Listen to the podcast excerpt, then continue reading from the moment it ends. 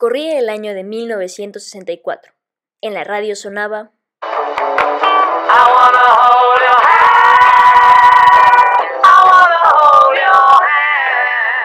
There she was, just walking down the street singing.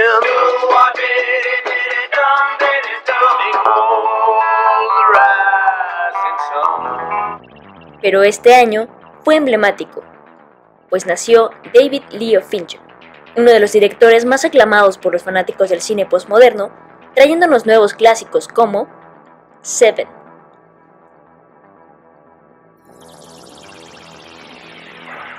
Fight Club.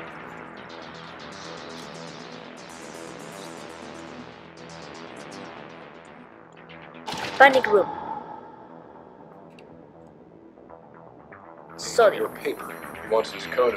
Edition. Ray don't you have that cartoon? The Curious Case of Benjamin Button. Kevin, párale claro ahora. Lisa. Social I can't wait to stand over your shoulder and watch you write us in check. If you guys were the inventors of Facebook, You invented Facebook. is there anything that you needed to The Girl with the Dragon Tattoo. Oh, y Gunther. You don't know if she has friends, you don't know what she does all day, and you don't know your wife's blood type. Y aunque no ha ganado un premio Oscar, y sus galardones sea solo un BAFTA como mejor director por Social Network, es un director que debes tener en la mira, pues tiene una propuesta cinematográfica muy diferente. Así que prepara tus palomitas o prepárate un buen café, porque llegó el mejor momento de la semana, el momento de que hablemos de China.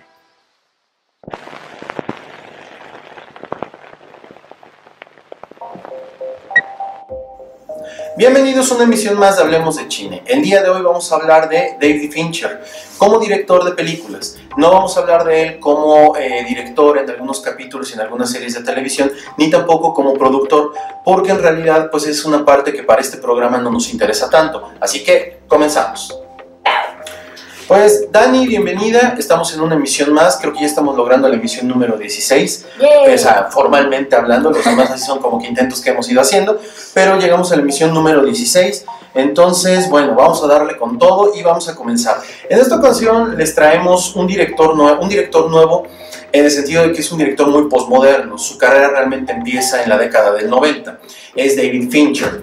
Y digo que empieza en la década del 90 porque aunque él dirige la tercera película de Alien, pues no es como que una película realmente tan de él, es una película más dirigida por la parte de la producción de la, de la productora como tal, que realmente por él.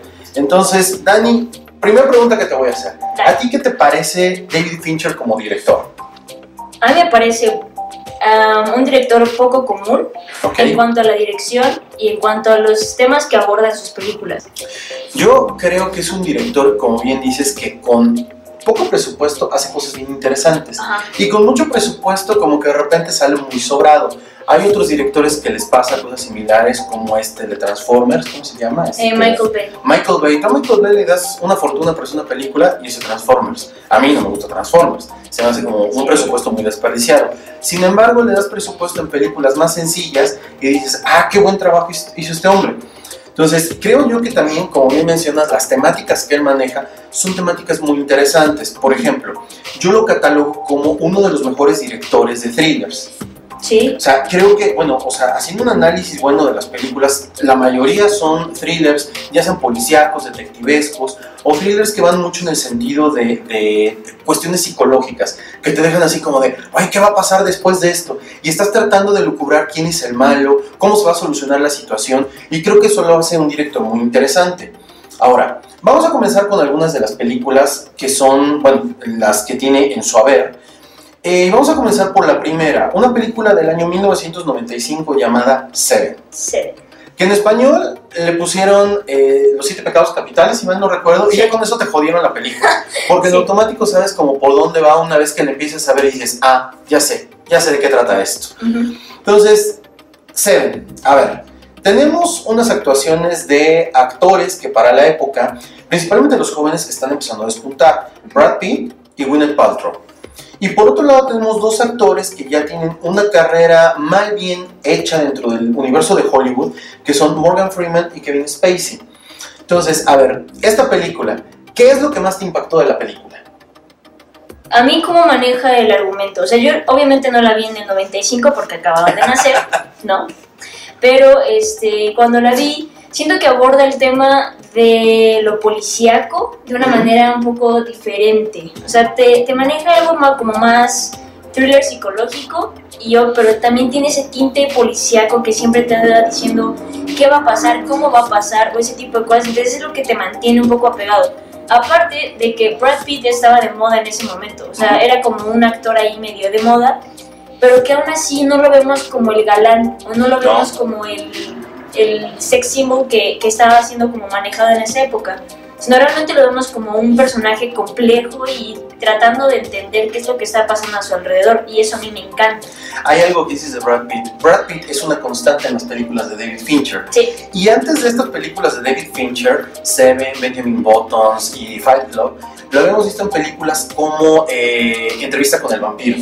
Que bueno, a mí en lo personal la película se me hace buena, pero a mí me gusta más el, el libro, ¿no? Cómo está trabajado el personaje de Louis el vampiro, que es el que él interpreta en la película. Pero te lo están vendiendo desde esta película de Entrevista con el vampiro como el sex symbol que Hollywood esperaba. De hecho, te lo vendían mucho como el nuevo James Dean, que me parecía como que muy aventado. También hay otra película, eso sí no recuerdo si es antes o después de esta, la de este, una película de amor que es así como del viejo este. Ay, Chihuahua. Leyendas de pasión. Ah. Leyendas de pasión. Si pueden, échensela con su chica, su chico, con quien anden. Es una película así como que muy romántica para el fin de semana. De hecho, si mal no recuerdo, está en Netflix. Pero es, eh, en esta película vemos un Brad Pitt un poco más maduro en el sentido de su actuación. O sea, a mí me encanta el personaje que él interpreta y cómo lo van llevando de ser este detective tan confiado, tan, tan yo las puedo todas, hasta lo que vemos al final de la película, que no se los vamos a arruinar, la tienen que ver, es una película buenísima. Por otro lado tenemos a Gwyneth Paltrow. Gwyneth Paltrow es una actriz eh, inglesa que tenía algunos trabajos ya realizados. Sí, es que no recuerdo exactamente las fechas, pero no sé si es un año antes o dos años después de la película que realiza Grandes Esperanzas con Alfonso Cuarón.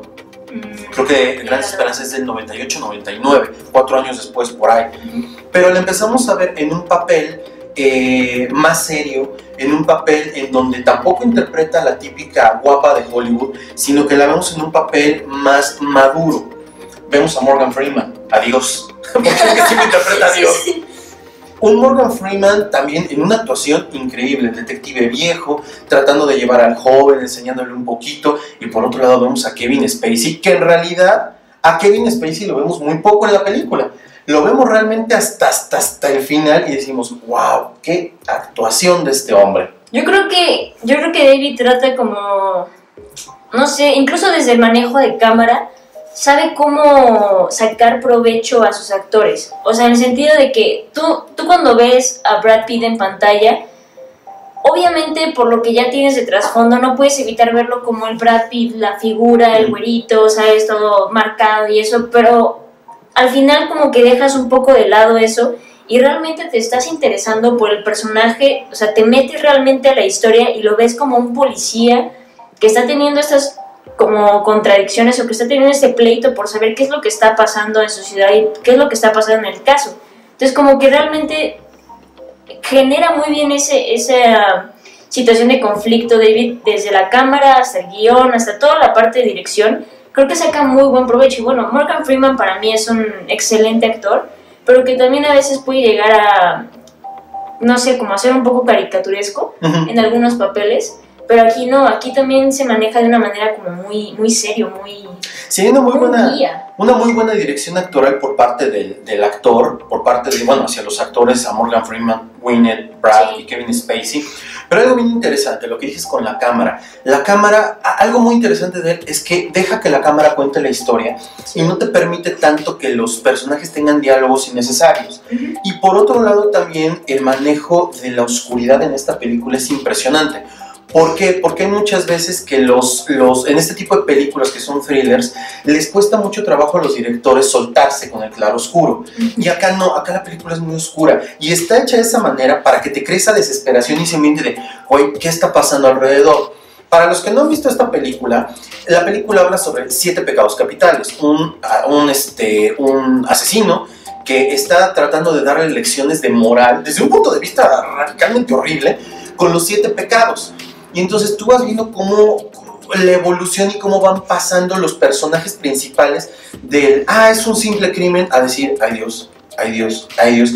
Y cómo de repente esta historia se va entrelazando con la vida personal de ellos y dices, Exacto. Dios, o sea, ¿en qué momento pasó esto? Llega un momento en la película en que dices, güey, ¿a qué hora pasó esto? Y no porque tenga así como que cabos sueltos, No. sino dices, no lo vi venir. O así que, como diría Quicksilver, you didn't see come that, ¿no? O sea, no viste venir eso, no manches, increíble la película. Esa es su primera película, esta es como que su carta de presentación y la que le va a dar el toque prácticamente a toda su carrera. La siguiente película, para mí, bueno, es que este director es uno de los que más quiero y amo en la vida. The Game, o mejor conocida en español como El Juego. Es una película de 1997, un thriller psicológico que nos muestra un juego bastante, bastante macabro y perturbado y que tiene las actuaciones de dos actores muy importantes para la historia del cine moderno y posmoderno. Uno, Michael Douglas, y por otro lado, Sean Penn. Entonces, estamos hablando de dos actores que son bastante, bastante, bastante eh, taquilleros. Ajá. Sí, porque Michael Douglas eh, tiene muchas películas eh, buenas. La de, ay, ¿cómo se llama? Este, Atracción Fatal. Es Atracción Fatal, si no recuerdo esta película toda sexosa con. Glenn Close. Este, y Sean Penn, que tiene películas muy buenas. Hay una con este director Clint Eastwood, eh, Río Místico, que en lo personal es una de las mejores películas que le he visto a, a Sean Penn, aunque realmente su, su papel es muy, muy, muy pequeño. Pero bueno, tenemos The Game. ¿Ya la viste? No, ese sí no lo he visto. Bueno, ¿qué pasa con la película de The Game? La película de The Game es una película donde te muestran a un Michael Douglas interpretando a un hombre muy prominente, muy rico. ¿Y qué es lo que, qué es lo que hace él? Es tan rico que es como rico MacPato, ¿no? El dinero y todas sus posesiones son para él. Y de repente viene su cumpleaños y la mano le dice, oye, ¿qué vamos a hacer para tu cumpleaños, no? Es una situación muy de familia. Él, no, no, no, yo tengo cosas que hacer. Y como que él y la familia van para allá. Vive solo en la casa, tiene una ama de llaves. Y de repente lo que vemos en la película es algo muy interesante. El hermano le regala un ticket para un juego. Pero no sabe que desde el momento en que ya le di el ticket para el juego, ya está jugando. O sea, es un juego que no tenía que aceptarlo. Eh, simple sencillamente alguien lo inscribió. Y el juego consiste en una serie de experiencias vivenciales en las cuales lo van a llevar de ser rico a ser pobre, estar aventado en México y tratar de regresar a donde él está y tratar de convertir, tratar de regresar a ser quien es. Ajá. En, este, en esta aventura lo que el personaje aprende es quién es, al grado de que, bueno, no se los quiero arruinar, pero al grado de que el personaje pone, pone en duda y, y toda su moralidad que se acaba suicidando, sin suicidarse. Tienen que ver la película. O sea, yo se los digo y no por spoiler ni nada. La verdad es que es una grandiosa película en donde igual maneja el claroscuro, te maneja situaciones en las cuales tú dices, ¿qué está pasando? O sea, ¿por qué se llama el juego? No lo entiendes. Es más, en las dos películas, tanto en Seven como en esta, te llegas a olvidar por un momento de los títulos. Ajá. O sea, te pierdes tanto en la narrativa que dices, wow, y lo mismo, tiene este manejo de cámara muy interesante donde la historia se va contando a través de la cámara y no tanto por los diálogos, que eso es algo que pocos directores logran hacer, creo que de los pocos, pues, eh, bueno, ni siquiera los directores, los fotógrafos, ¿no? Como el Chivo Lubeski, que hacen un muy buen trabajo y el mismo Cuarón, que hace un trabajo bastante, bastante bueno con eso. Pero es una película que les recomiendo, la tienen que ver, o sea, es parte de una videocolección, de hecho yo tengo todas estas, o sea, porque soy mega fan. Ajá. Y después de esto viene una película buenísima, El Club de la Pelea. Sale, Dani. ¿Qué opinas de Fight Club? Yo la vi, ¿qué será? Cuando iba creo que en secundaria o algo así, recomendación de un amigo X.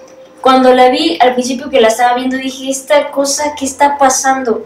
Ves el final y te cuestionas todo. O sea, creo que es parte de la esencia de David Fincher, es cuestionarte todo y realmente te deja un mensaje moral muy cañón. Pero desde el manejo de cámara, colores, personajes, La todo, música. la música. The. Dos Brothers. Si no lo han escuchado, busquen Dos Brothers Fight Club en YouTube. Yo creo que. Fight Club es, está dentro de mi top 5. O sea, esta película, no sé, como que maneja todo tan bien y al final no es un final que de repente digas, pero ¿en qué momento pasó esto? O sea, tu- tuvo que haber tenido un cabo suelto o algo, no. Todo está tan bien contado y tan bien manejado que al final te quedas como de, oh, sí es cierto, o sí pudo pasar, o en qué momento me perdí. Y cuando la vuelves a ver, porque es una película que puedes volver y volver y volver a ver sin ningún problema, te das cuenta que sí, que hay detalles que el director deja, pero que tú como espectador estás tan pendiente de otras cosas, o que el director te guía a ver otras cosas, entonces no te, no te percatas en qué momento fue que te estaba dejando esas pistas, y cuando llega al final es impresionante. Además, quienes no conozcan la película de Club de la Pelea, como dato, es una película basada en un libro, en la obra literaria de Chuck Pala, Pala- Palahniuk, no lo sé pronunciar, no sé dónde sea el, el hombre, lo pueden encontrar en un PDF en, en- en Google o lo pueden comprar, la recomendación es que compren el libro Sí, para que lo puedan tener. Eh, tiene variaciones con respecto a la historia, sí, algunas variaciones, pero la premisa sigue siendo la misma. Creo que en estas tres películas que acabamos de mencionar se habla mucho de la parte moral. Le gusta tocar mucho estas ideas sobre eh, los personajes que llevan al extremo todo este paradigma con el que han crecido y de repente entran en una crisis, en tomar decisiones que le pegan más a la moral que a la ética o que al tema del derecho en, cuestión muy concreta. En esta película tenemos las actuaciones de Edward Norton y Brad Pitt. Y bueno, les voy a decir algo, ya lo hemos platicado en alguna otra película cuando hablamos de Edward Norton, que es un eh, actor que pocos directores lo logran llevar. Creo yo que uno de los grandes aciertos de este hombre es que Edward Norton le permite el poderse meter con los diálogos del personaje. Y el poderte mostrar a un Edward Norton eh, como él entendió al personaje. Y eso le da mucho peso y mucha credibilidad. También la película está en un género del, de un thriller, ¿sí? un thriller más psicológico que policíaco y detectivesco.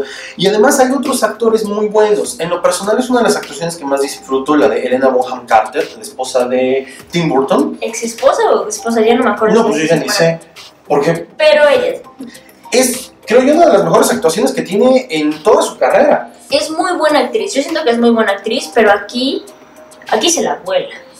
A mí me encanta, me encanta la, la- todas las escenas en donde él se imagina llegando inventándole la madre, porque en, en todos los clubes que llega ella está, hasta en el de cáncer de testículos, y él dice, pero si ella no tiene cáncer de testículos, ¿qué hace acá, no? Ajá. Y al final de cuentas ella siempre tiene una excusa para estar en los, en los clubes estos. Por otro lado tenemos a Meat Love, y Meat Love es el gordito de la película que tiene boobies. Para quienes no sepan quién es Meat Love, entren a YouTube, pongan Meat Love y van a encontrar una serie de canciones de Meat Love. Tiene una voz el hombre increíble, increíble. El tipo es un cantante de leyenda del heavy metal, impresionante. Y aquí lo vemos actuando y es una de sus, es, yo creo que uno de sus mejores papeles en la vida. Ajá. También tiene una película, no me acuerdo cómo se llama la película, donde él actúa como cantante, además tiene una voz tipo ópera muy interesante. Y por otro lado vemos a un joven incipiente Jared Leto, el vocalista de 30 Seconds to Mars y el fracasado Joker de las últimas películas, pero no por eso es mal actor. Entonces, esta es una película muy interesante porque, bueno, a mí me tocó en 1999, yo estaba, yo estaba acabando la prepa, precisamente estaba acabando la prepa. Y fue una película que, bueno, si ustedes revisan en internet, la crítica en Estados Unidos no la recibe muy bien. Mm. Es una película que al tocar los puntos del sistema preestablecido americano, como que le pegan mucho. Y entonces la crítica americana como que no le gusta eso. Es como con lo del tema de Roma, que ya lo había hablado en otro video. Sí. Pero en países latinoamericanos esta película tuvo un punch bastante bueno. No sé si era por la época, porque estábamos más desubicados. Eh, todos creíamos en Tyler Durden. Que, o sea, eso se los dejo ahí, lo tienen que ver. O sea, si no entiendes esta frase, tienes que ver la película y también vas a creer en Tyler Durden, porque Tyler Durden. Creo que le pega durísimo al consumismo norteamericano. Y justamente es a lo que va. O sea, en la película no hay filtros. Y hay diálogos directos entre Edward Norton y Brad Pitt en los que se están como en discusiones o diálogos en los que no hay dobles sentidos ni nada más. Se van directamente a consumismo y se van directamente a criticarlos y critican sobre todo a la sociedad americana y cómo consume. Entonces, claro que no lo iban a aceptar también. Es una muy buena adaptación eh, a, a- a un guion más comercial americano, porque Sí. la película sí trata de estos temas, pero no los trata, eh, perdón, el libro sí trata de estos temas, pero no los trata en el contexto Exacto. americano. Si mal no recuerdo, es en un contexto de los países nórdicos de Europa. Pero bueno, es una película que tienen que ver, o sea, no les podemos contar mucho de la película, ¿por qué? Contarte mucho de la película implica arruinarte lo que está pasando y es una experiencia que no se le tiene que arruinar a nadie. ¿Qué sí te podemos decir? Hay pelea, hay mucha sangre, hay cosas que al inicio vas a decir, ¿qué demonios está pasando acá? y de repente dices, wow. O sea, tiene, tiene muchas cosas la película, como el simple hecho de los líderes de opinión. ¿Cómo te puedes convertir en un líder de opinión siendo una persona gris y de repente tienes un poder sobre la gente impresionante? Sí. Este, esta idea del consumismo, hay una frase de Brad Pitt cuando se conocen en el avión, eso sí lo puedo decir, Ajá. se conocen en el avión y se dan cuenta que traen los mismos maletines. Y entonces Brad Pitt le dice, mira, estamos en el avión y a esta altura, pues, o sea, ve, ve los dibujos, te dicen que te pongas en esta posición, que va a bajar el aire, y le dan la explicación de por qué te ponen eso. Dice, en realidad a esa altura, a donde tú te caigas es concreto, sea agua, sea lo que sea, es concreto, te vas a morir. Sí. Y todas estas personas que están aquí tienen cara como de acepto mi destino. Y además te, te da una idea muy interesante de la sociedad posmoderna. Te dice, "Ah, en los aviones todo es de este, usa y tira. El compañero de al lado es de platico y tiro. El sobre es de uso y tiro. La comida es de para mí y para nadie más. Y te da prácticamente el mensaje de todo lo que es la película. Hay otra parte también muy buena en donde está en uno de los clubs estos de ayuda mutua y le dicen, ay, a tu animal interior. Y entonces se encuentra con el pingüino. Y el pingüino le dice, slide. Y se desliza y tú dices, ¿qué demonios? Ese es el animal interior de este. O sea, es, es una película que creo yo, a mi juicio, toca muchas temáticas muy buenas. Es una película con la que mi generación se identificó mucho y que es una película de culto. Tú Sí. le preguntas a alguien de mi edad y por supuesto que tiene esta película en su haber. A lo mejor no la ve con la familia, porque no es como que del gusto de todo mundo, pero es una película muy buena. Y las generaciones que vienen abajo la ven y se maravillan, pero en su momento no era una película tan popular. Más o menos esta misma época, eh, un año antes, igual, no recuerdo bien el dato, si es un año antes, un año después, Edward Norton participa en otra de mis películas favoritas, Historia Americana X. Uf, Y tú ves el cambio, ya sea antes o después, Edward Norton, flaco y con su cabezota y así todo desgarbado. Y por otro lado lo ves en Historia Americana X, todo mamado, marcado, todo loco y dices, wow, qué rango actoral tiene este hombre. Es otra película de la que después voy a hablarles porque es una película que a mí también me fascina por todo lo que te maneja y la cultura americana que tiene. sí. Entonces, bueno, esta es la tercera película de este, David Fincher que no se pueden perder. De ahí David Fincher pasan otros dos años y presenta su siguiente película, La habitación del pánico o Panic Room, una película del año 2001. Ujú. Una película donde actúa Jodie Foster, que ha estado desaparecida por un buen rato. Ha salido como productora y directora en un- algunos proyectos, pero ya no actúa tanto. ¿Qué opinas de esta película, Dani?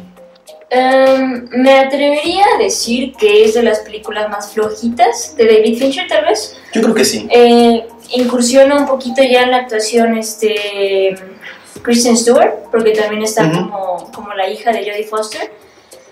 Mm, sigue manejando las temáticas de suspenso, de thriller, de David Fincher, pero yo siento que no tiene tanta fuerza como las tienen otras películas. Mm, le falta ese toque psicológico, donde al final vemos esa parte moral, tal vez, o ese mensaje subliminal, tal vez, lo podemos este, llamar así, de las películas anteriores que estaba manejando. Seven te deja pensando y te puede dejar pensando una semana lo que te viste, ¿no?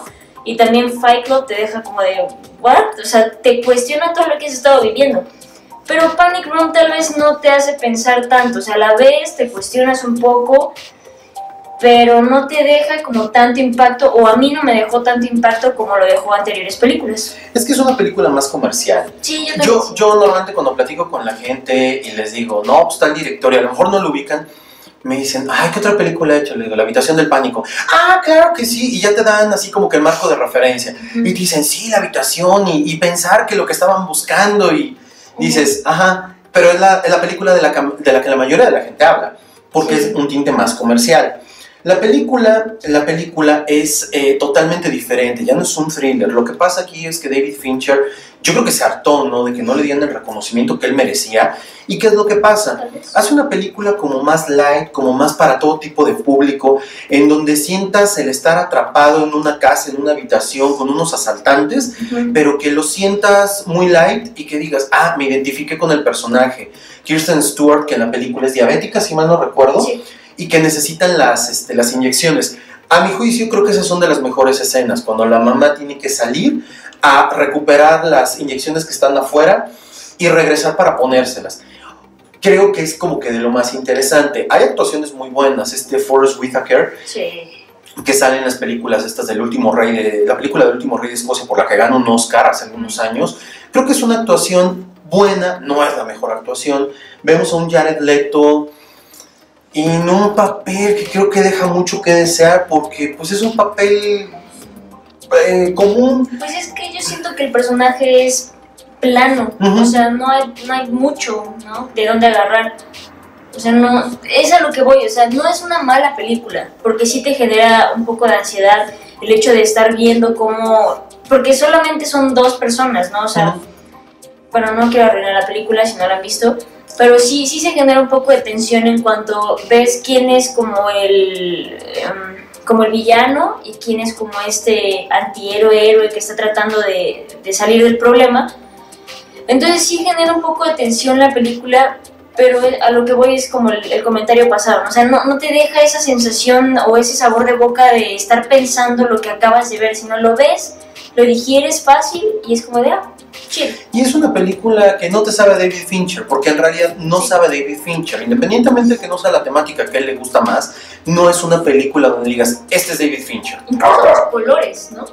O sea, los, Exacto. los Son como tonalidades azul, Ajá. gris, como que... mm, Es más, las tomas estas que hacen dentro de la, dentro de la habitación, Ajá. con las cámaras, estas tipo de vigilancia, o fuera de la habitación, ajá, fuera de la habitación, que es donde están viendo ellas, qué está pasando afuera, son como que muy... Ah, o sea, como que no hubo mucha creatividad, la cámara no habla, y en cambio aquí los personajes hablan todo el tiempo, todo el tiempo están haciendo algo que dices, estaba de más. Exacto. Entonces, es una película que tiene bastantes eh, carencias, pero creo yo que no es la peor película que él tiene. Para mí la peor película que él tiene es la que sigue, Zodiaco, no del año digas 2007 eso. o conocida en español como El asesino del Zodiaco. A ver, tú dime por qué, por qué, por qué te gusta la película, porque yo por más que la he visto es así como de... Ah, ¿Neta? sí, no, no, no puedo con la película. Yo siento que fue buena porque realmente te deja esa, ese hilo abierto que al principio tú creías que podía cerrar o que te iba a guiar a algún lado, pero no, realmente te lo deja abierto.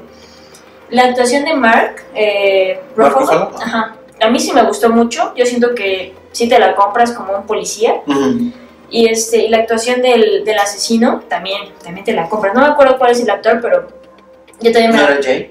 No, Jay es el reportero, Jay Ajá. Ajá. este, el, el asesino también, yo, yo sí me la compraba. Y siento que toda la temática está bastante bien, la colorimetría también está muy buena, este, maneja muchas sombras, mucho color oscuro, tiene como un azul oscuro, así como un tono medio como de noche, bastante bueno. Y la historia tiene que ser como apegada a la realidad, pero también le da un toque así como Fincher a, a la película. A mí sí me gustó, ¿por qué a ti no te gustó? A mí no me gusta la película porque yo recuerdo haberla ido a ver al cine. Mm. Recuerdo haber llegado al cine, dije, una película de David Fincher, dije, "Ro- sale Robert Downey Jr., es uno de mis actores favoritos, más allá de Iron Man, ¿eh? o sea, me gustan otras películas. Este, vi Mark Ruffalo, que era un actor que para ese momento, pues en Hollywood empezaba como que a levantar. Ves la actuación también de Jay Gyllenhaal, que yo lo había visto en Donnie Brasco, no, En Donnie este, Darko. Donnie Darko, Donnie Brasco es otra cosa. Donnie Darko, y dije, bueno, pues vamos a ver esta película, qué tal está. Yo llegué, no me documenté mucho con respecto a la temática del asesino del Zodíaco, vi la película y no me gustó porque no me atrapó.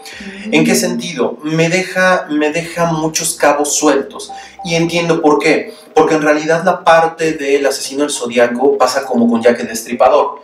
Nunca se supo quién era, nunca nada, y entonces la película no acaba de aterrizar. Yo siento que a la película lo que le hace falta es un cierre.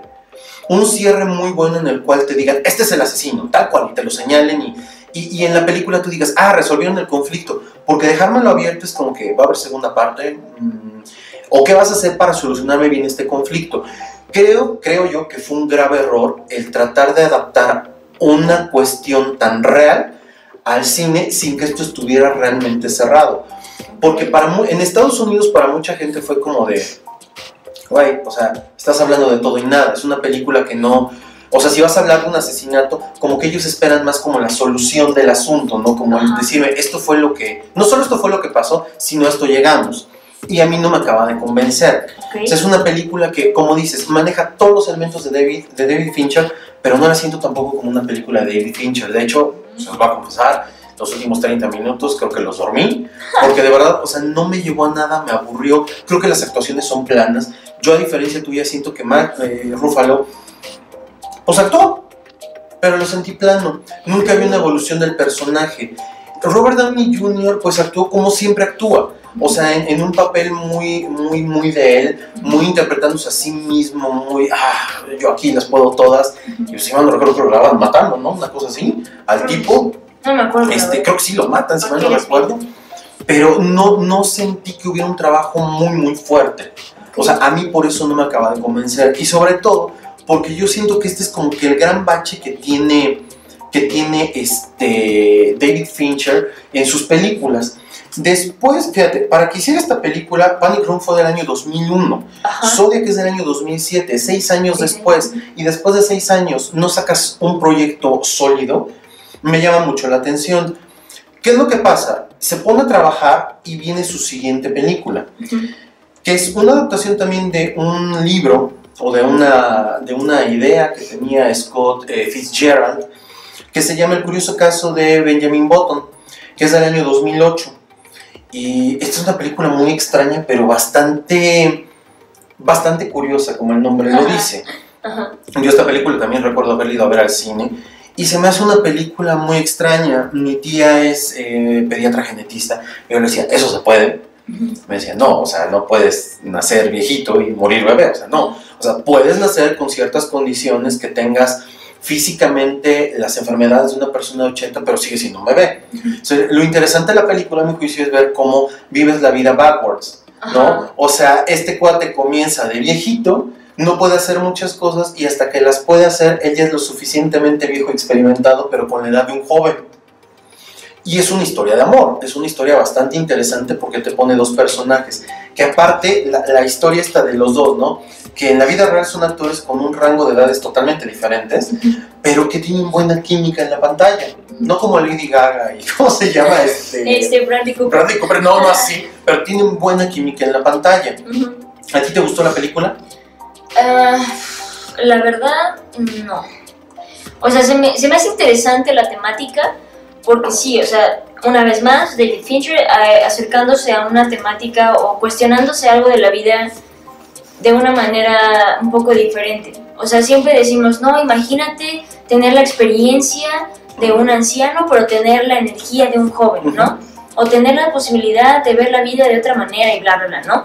Y aquí se acerca de una manera diferente, ¿no? Y obviamente biológicamente no es posible, pero me imagino que digo, bueno, no él, ¿verdad? No David Fincher, sino Scott Fitzgerald, pero digo, hipotéticamente pasa esto, ¿qué, va, ¿qué vamos a hacer?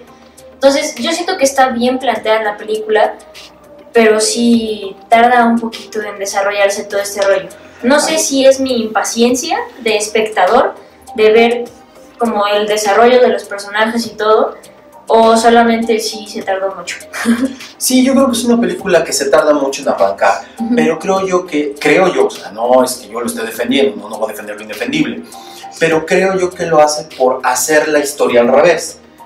Tarda mucho en arrancar porque no lo ves arrancando de ser un joven brioso, lo ves como un viejito cuidándose hasta verlo joven. Creo que creo yo lo más interesante de la película es ver esta parte en donde lo que dices, que todo el mundo piensa, si con la experiencia que tengo fuera yo joven, ¿qué tantas cosas podría yo hacer? Exacto. Y aquí lo ves, aquí ves cómo él aprovecha hasta el último instante de su vida porque empieza como viejo. Creo que es una película que tiene una lección moral, ahí regresamos al punto, muy interesante, cosa que en las anteriores, la de Zodiac y la de Panic Room, yo no las encontré. Y es como que algo que buscas mucho en el director, sabe manejar muy bien esta parte moral y además, ojo, trabaja la ética protestante americana muy bien, pero también te hace películas muy interesantes en cuestión de que le puede llegar a cualquier tipo de público. Sí, eh, aclarando, ¿no? Dentro del paradigma judeocristiano, también es de los protestantes, una, estas películas a un este, oriental, o sea, no les van a decir mucho. Sí, por ejemplo, también, eh, o sea, te, te plantea lo moral, pero también no deja de lado, por ejemplo, lo romántico, ¿no? O sea, te plantea lo de, ok, ¿qué pasaría si tú fueras viejo, o sea, tuvieras la experiencia de un viejo, pero tuvieras la energía de un joven, pero también te lo, te lo pone con una experiencia romántica. Pues también para llamar a más público, ¿no? Y para decirle, bueno, o sea, si te lo pone nada más con una persona que vive nada más por vivir, pues ¿dónde también está el mensaje? ¿Dónde está como lo fuerte? Entonces, meterle esa parte romántica también ayuda mucho. que de hecho no lo habíamos visto tan así en las otras películas donde se maneja el tema del amor. Está el tema del amor, pero nunca se toca como tal. Acá el amor es como uno de los leitmotivs que te va llevando en toda la película, ¿no? El tratar de reencontrarse de esta pareja. Sí, no, Que digo, no estamos arruinándole nada a nadie, ¿no? O sea, no lo romantiza, Roma. Sí, como que no lo hace tan cursi no, en no se vuelve otras de Roma. No lo hace tan cursi Sí. en otras películas. O sea, Fight Club hay amor, pero o sea, no lo ves para nada parecido como lo, lo vemos en el caso, el curioso caso de Benjamin Bottom. Pero pues, o sea, aquí sí es como un poco para acercar a lo mejor un poquito más a- al público y a la película. Y una vez más vemos a Brad Pitt, después de tantos años. Otra vez a Brad Pitt. Y después viene la película del año 2010, que sin lugar a dudas es su mejor película. O sea, ¿en qué sentido? Es la mejor película porque es cuando le dan un BAFTA, si mal no recuerdo, por este, mejor película a Red Social. Que para quienes no la hayan visto, pues es la historia de, o sea, aunque no lo digan, del creador de Facebook. Entonces, en esta película de eh, red social lo que vemos es la creación de Facebook como tal y las broncas que tienen estas, estos amigos, ¿sí? Por las ambiciones de uno de ellos, que en este caso es el personaje que interpreta Jesse, Eisenberg, que es el personaje de este, Mark Zuckerberg, y cómo esta red social lo que es contradictoria, ¿no? Está hecha para ser amigos, pero lo que más le hizo fue ganar enemigos. Que eso es lo más, lo más paradigmático del asunto todas las demandas que enfrentó, todo lo que este hombre se enfrentó para poder sacar su proyecto adelante. A final de cuentas, ahí te van diciendo que, este, que logró ciertos consensos con sus abogados, que al final acabó cediendo con tal y de no quedarse solo, porque es una persona que tenía muchas broncas de, de socialización hasta con la novia, que en la película te ponen que al final, ¿no? Este, ay, sí, ya lo aceptó y le dio amigos, y ahí sale, ¿no? Seguramente. Pero tú vas viendo cómo esta red social fue evolucionando y bueno, si la sacas de ese contexto y ves lo que, en, en lo que se ha convertido Facebook el día de hoy, o sea, el año pasado estuvo inmerso en una serie de problemas porque según esto, eh, a través de Facebook, todas estas fake news ayudaron a que este, Donald Trump en el 2016 Ajá. ganara las elecciones. Y bueno, a final de cuentas dices, pues sí, ¿no? La película te muestra que lo que mal empieza, pues técnicamente mal acaba, ¿no? Entonces, bueno, hay como que una, una lección muy importante en esta película. Volvemos a la parte moral desde el punto de vista de la amistad. Esta película gana un BAFTA por mejor director y es el único premio fuerte, o sea, que él, él personalmente tiene. Sus demás películas han ganado algunos premios Oscar y algunos otros premios, ¿no? Ha estado nominado a la Palma de Oro, Oso de Berlín, pero esta es la única película en la que se le ha dado el reconocimiento a él como un buen director. Que de hecho, o sea, dentro de todas las películas, aunque es de las mejores, no es la mejor. Y luego tenemos la penúltima, ajá, la penúltima película de David Fincher, que es The Girl with the Dragon Tattoo. Eh, esta es una película eh, que yo creo que para nosotros como cultura latinoamericana es de las más extrañas.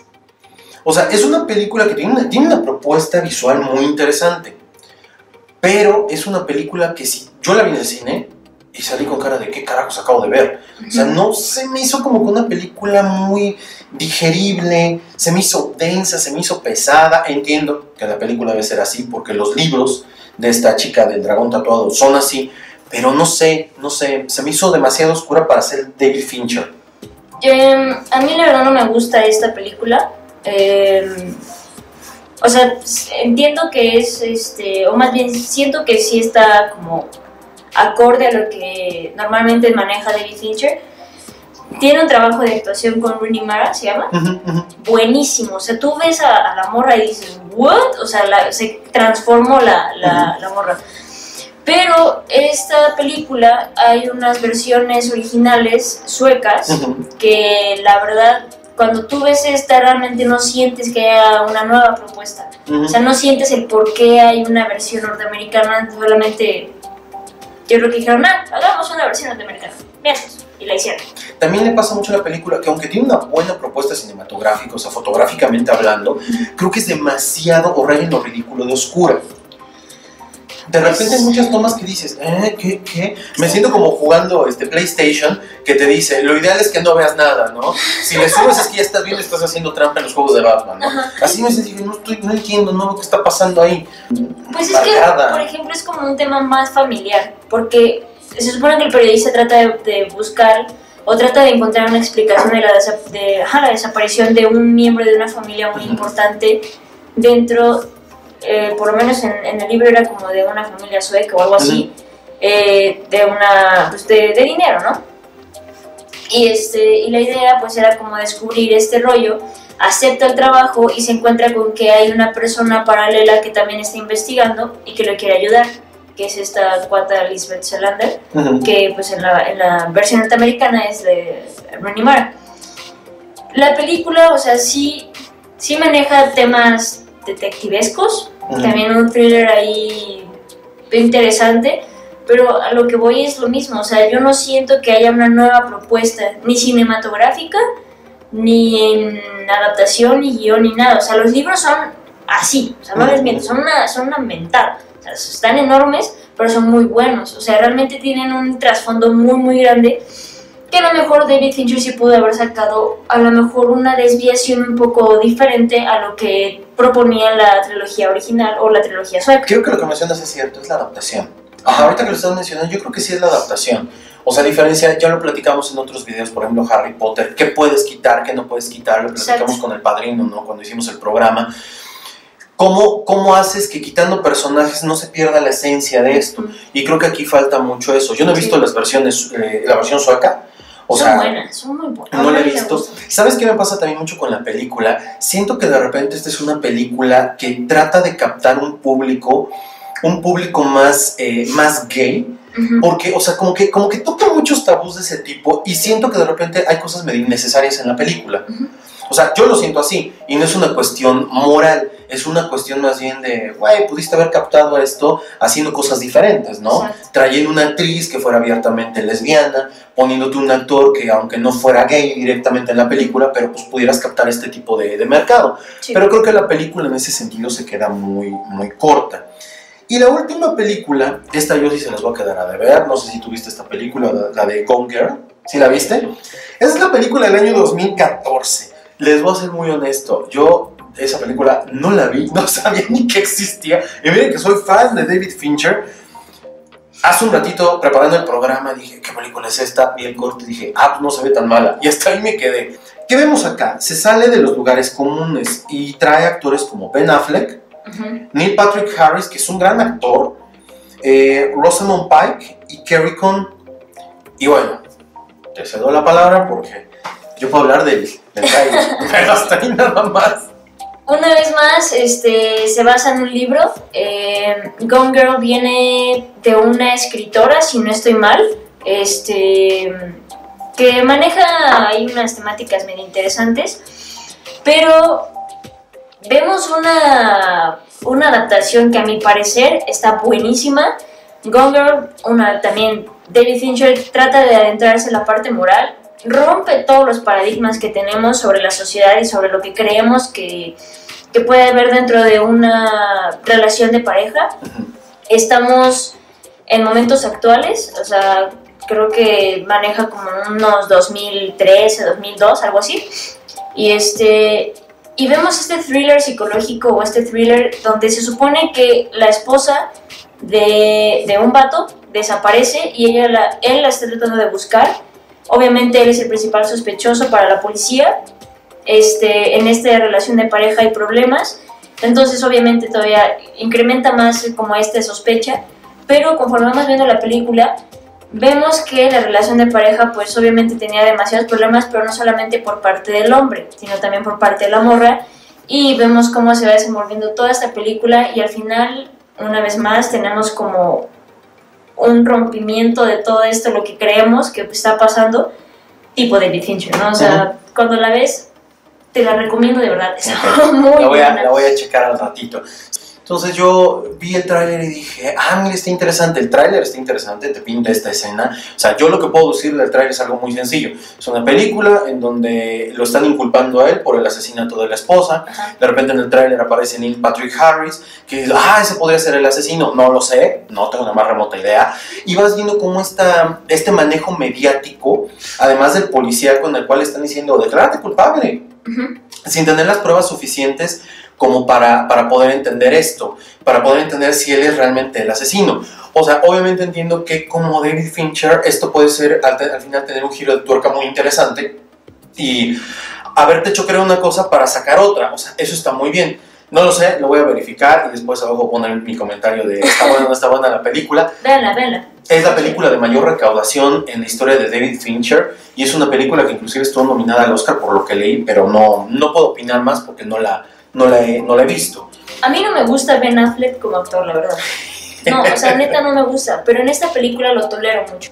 Ahora. Yo creo, para ir cerrando ya el, el programa, yo creo que David Fincher es uno de los directores que mejor te sabe trabajar el género del thriller. Sí. O sea, cuando, cuando lo ha experimentado, creo que lo entiende a la perfección. Hace ya algunas, yo creo que meses, platicaba yo con Dani. A mí la película de Seven, la vi, la, bueno, la volví a ver, que será hace unos ocho meses aproximadamente, y salió en una plática que teníamos cuando estábamos hablando de los cómics de Batman, de los nuevos 52, donde escribe Scott Snyder, y yo le decía que la corte de los búhos, todo el evento de la corte de los búhos, que es el número 1 al número 12, incluyendo el anual número 1, me recuerda muchísimo este rollo al inicio de Seven, porque es todo un thriller detectivesco, policíaco, en el cual vas viendo que Batman no sabe qué está pasando y cuando Batman se da cuenta es demasiado tarde, Batman ya es prisionero de la corte de los búhos. Y dices, wow, qué, qué, qué gran paralelismo tiene. A mí me queda claro que este Scott Snyder, el escritor de Batman de ese momento, tuvo que haber visto Seven y tuvo que haberse basado en. De hecho, en el primer cómic, cuando aparece el primer, ah, la primera víctima, y que, y que te van planteando el escenario en el dibujo, los dibujos de Greg Capullo, y dije, wow, esto me recordó muchísimo la película de Seven. Y vuelvo al punto, creo que David Fincher es de los mejores directores de thriller. Este, pero pocos directores como. Pero bueno, ese es David Fincher. Les recomendamos mucho que se echen cualquiera de las películas de él. Las primeras son así como que obligadas cuando estás empezando en el tema del cine. Esperamos que estas recomendaciones y estos temas que les estamos contando les sean de utilidad y pues les interese adentrarse con él. Pues bien, eso es todo por esta emisión de Hablemos de Chile. Dani, ¿tienes algo más que agregar? ¿No? Nada. Muy bien. Pues esperamos les haya gustado. Recuerden suscribirse al canal, utilicen nuestro hashtag HDC.